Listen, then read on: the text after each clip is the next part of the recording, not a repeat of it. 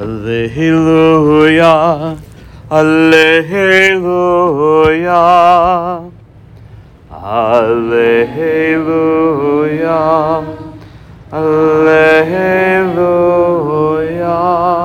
The day of the Lord is near. Behold, he comes to save us. Alleluia.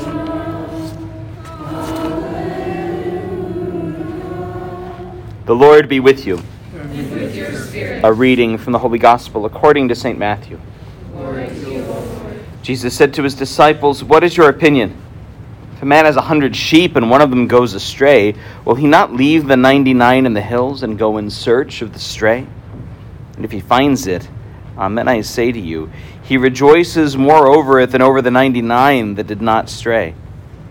In just the same way, it is not the will of your heavenly Father that one of these little ones be lost. The Gospel of the Lord. Praise to you, Lord Jesus Christ. I saw stockings. Why are there stockings up? Because it's St. Nicholas Day. And what, what a, does St. Nicholas have big feet? Why do, why do we do stockings on St. Nicholas Day? Yes, sir. Give them present. Did he give them socks? no. What did he do? He gave them money. He gave them money. And where did the money go? Uh,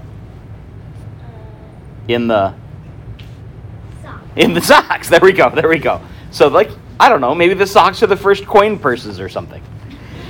We know the story of St. Nicholas and the girls, how he saved them from poverty and the, the, the crimes that poverty often bring on people because he hid the money in the socks. See, it's one thing to do a good deed for a person in need or someone who's poor, but it's a whole different thing to do it uh, secret like, so they can't even quite tell who it's coming from. Or so at least it's clear that the person doing it isn't trying to.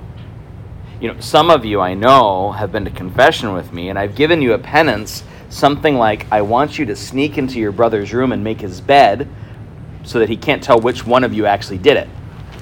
You see, that's the move. It's one thing to do a kindness, it's another thing to do a kindness and not just not take credit, but try and cover it up. Somehow, poor Nicholas was so good, so very, very good, that no matter how hard he tried to not draw attention to himself, people caught it. And that's what happens. That's, that's, that's what happens not only when a good shepherd goes in search of lost sheep, though hopefully at least some of us manage that, but that's what happens when we allow the grace of uh, the, the, the, the grace that Isaiah is speaking about in that first reading to work out in our lives. It's not simply a matter of not being bad or being good, but it's a matter of being good well, being good humbly, being good honestly and without consideration for credit. And you know what? That's real hard to do because got a secret to tell you. The older ones have all figured it out. The younger ones are just getting to it. Most of us like to look good. We don't especially like to be good. Or or at least we might like to be good, but also we like to look good. But most of us on our own aren't given to being good and looking bad. Did you see the wardrobe malfunction I had when I came out? I'd forgotten to tie my ties underneath. This is like not having your shoes tied as a priest, or forgetting your belt and your pants are slicking down. It's not good for anybody, right? I could come out and give the best homily you've heard all week, but if I'm constantly dancing because my pants don't fit, we're gonna have a problem, right? Who's ever had something like that happen? Yeah, right? God gives us those opportunities. He gives us those moments to teach us how to be humble.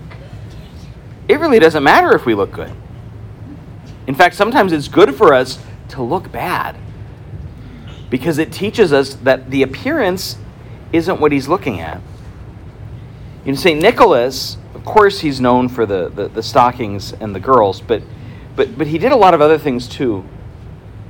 He's known in many places as the wonder worker because people would come and ask his prayers and wonderful things would happen. Not just candy or money in a, in a sock. The thing is, guys, the same kind of wonders that marked St. Nicholas's life, they do mark ours too. Guarantee you, every grown up in this room could tell you a story about something they really didn't think would happen and did. In fact, in some cases, that something that happened was you. That changes everything. And it's very, very important for you you go through a day at school to make sure that the kindnesses you're doing are noticed, but that you are not. And that if God chooses to work some wonder through you, you not get in the way. So pray to St. Nicholas today. Not just that your stockings would always be full, but that your heart would be fuller. And that you wouldn't ever, ever get in the way of the grace God's trying to give you for somebody else. Yes, Miss Joe? He also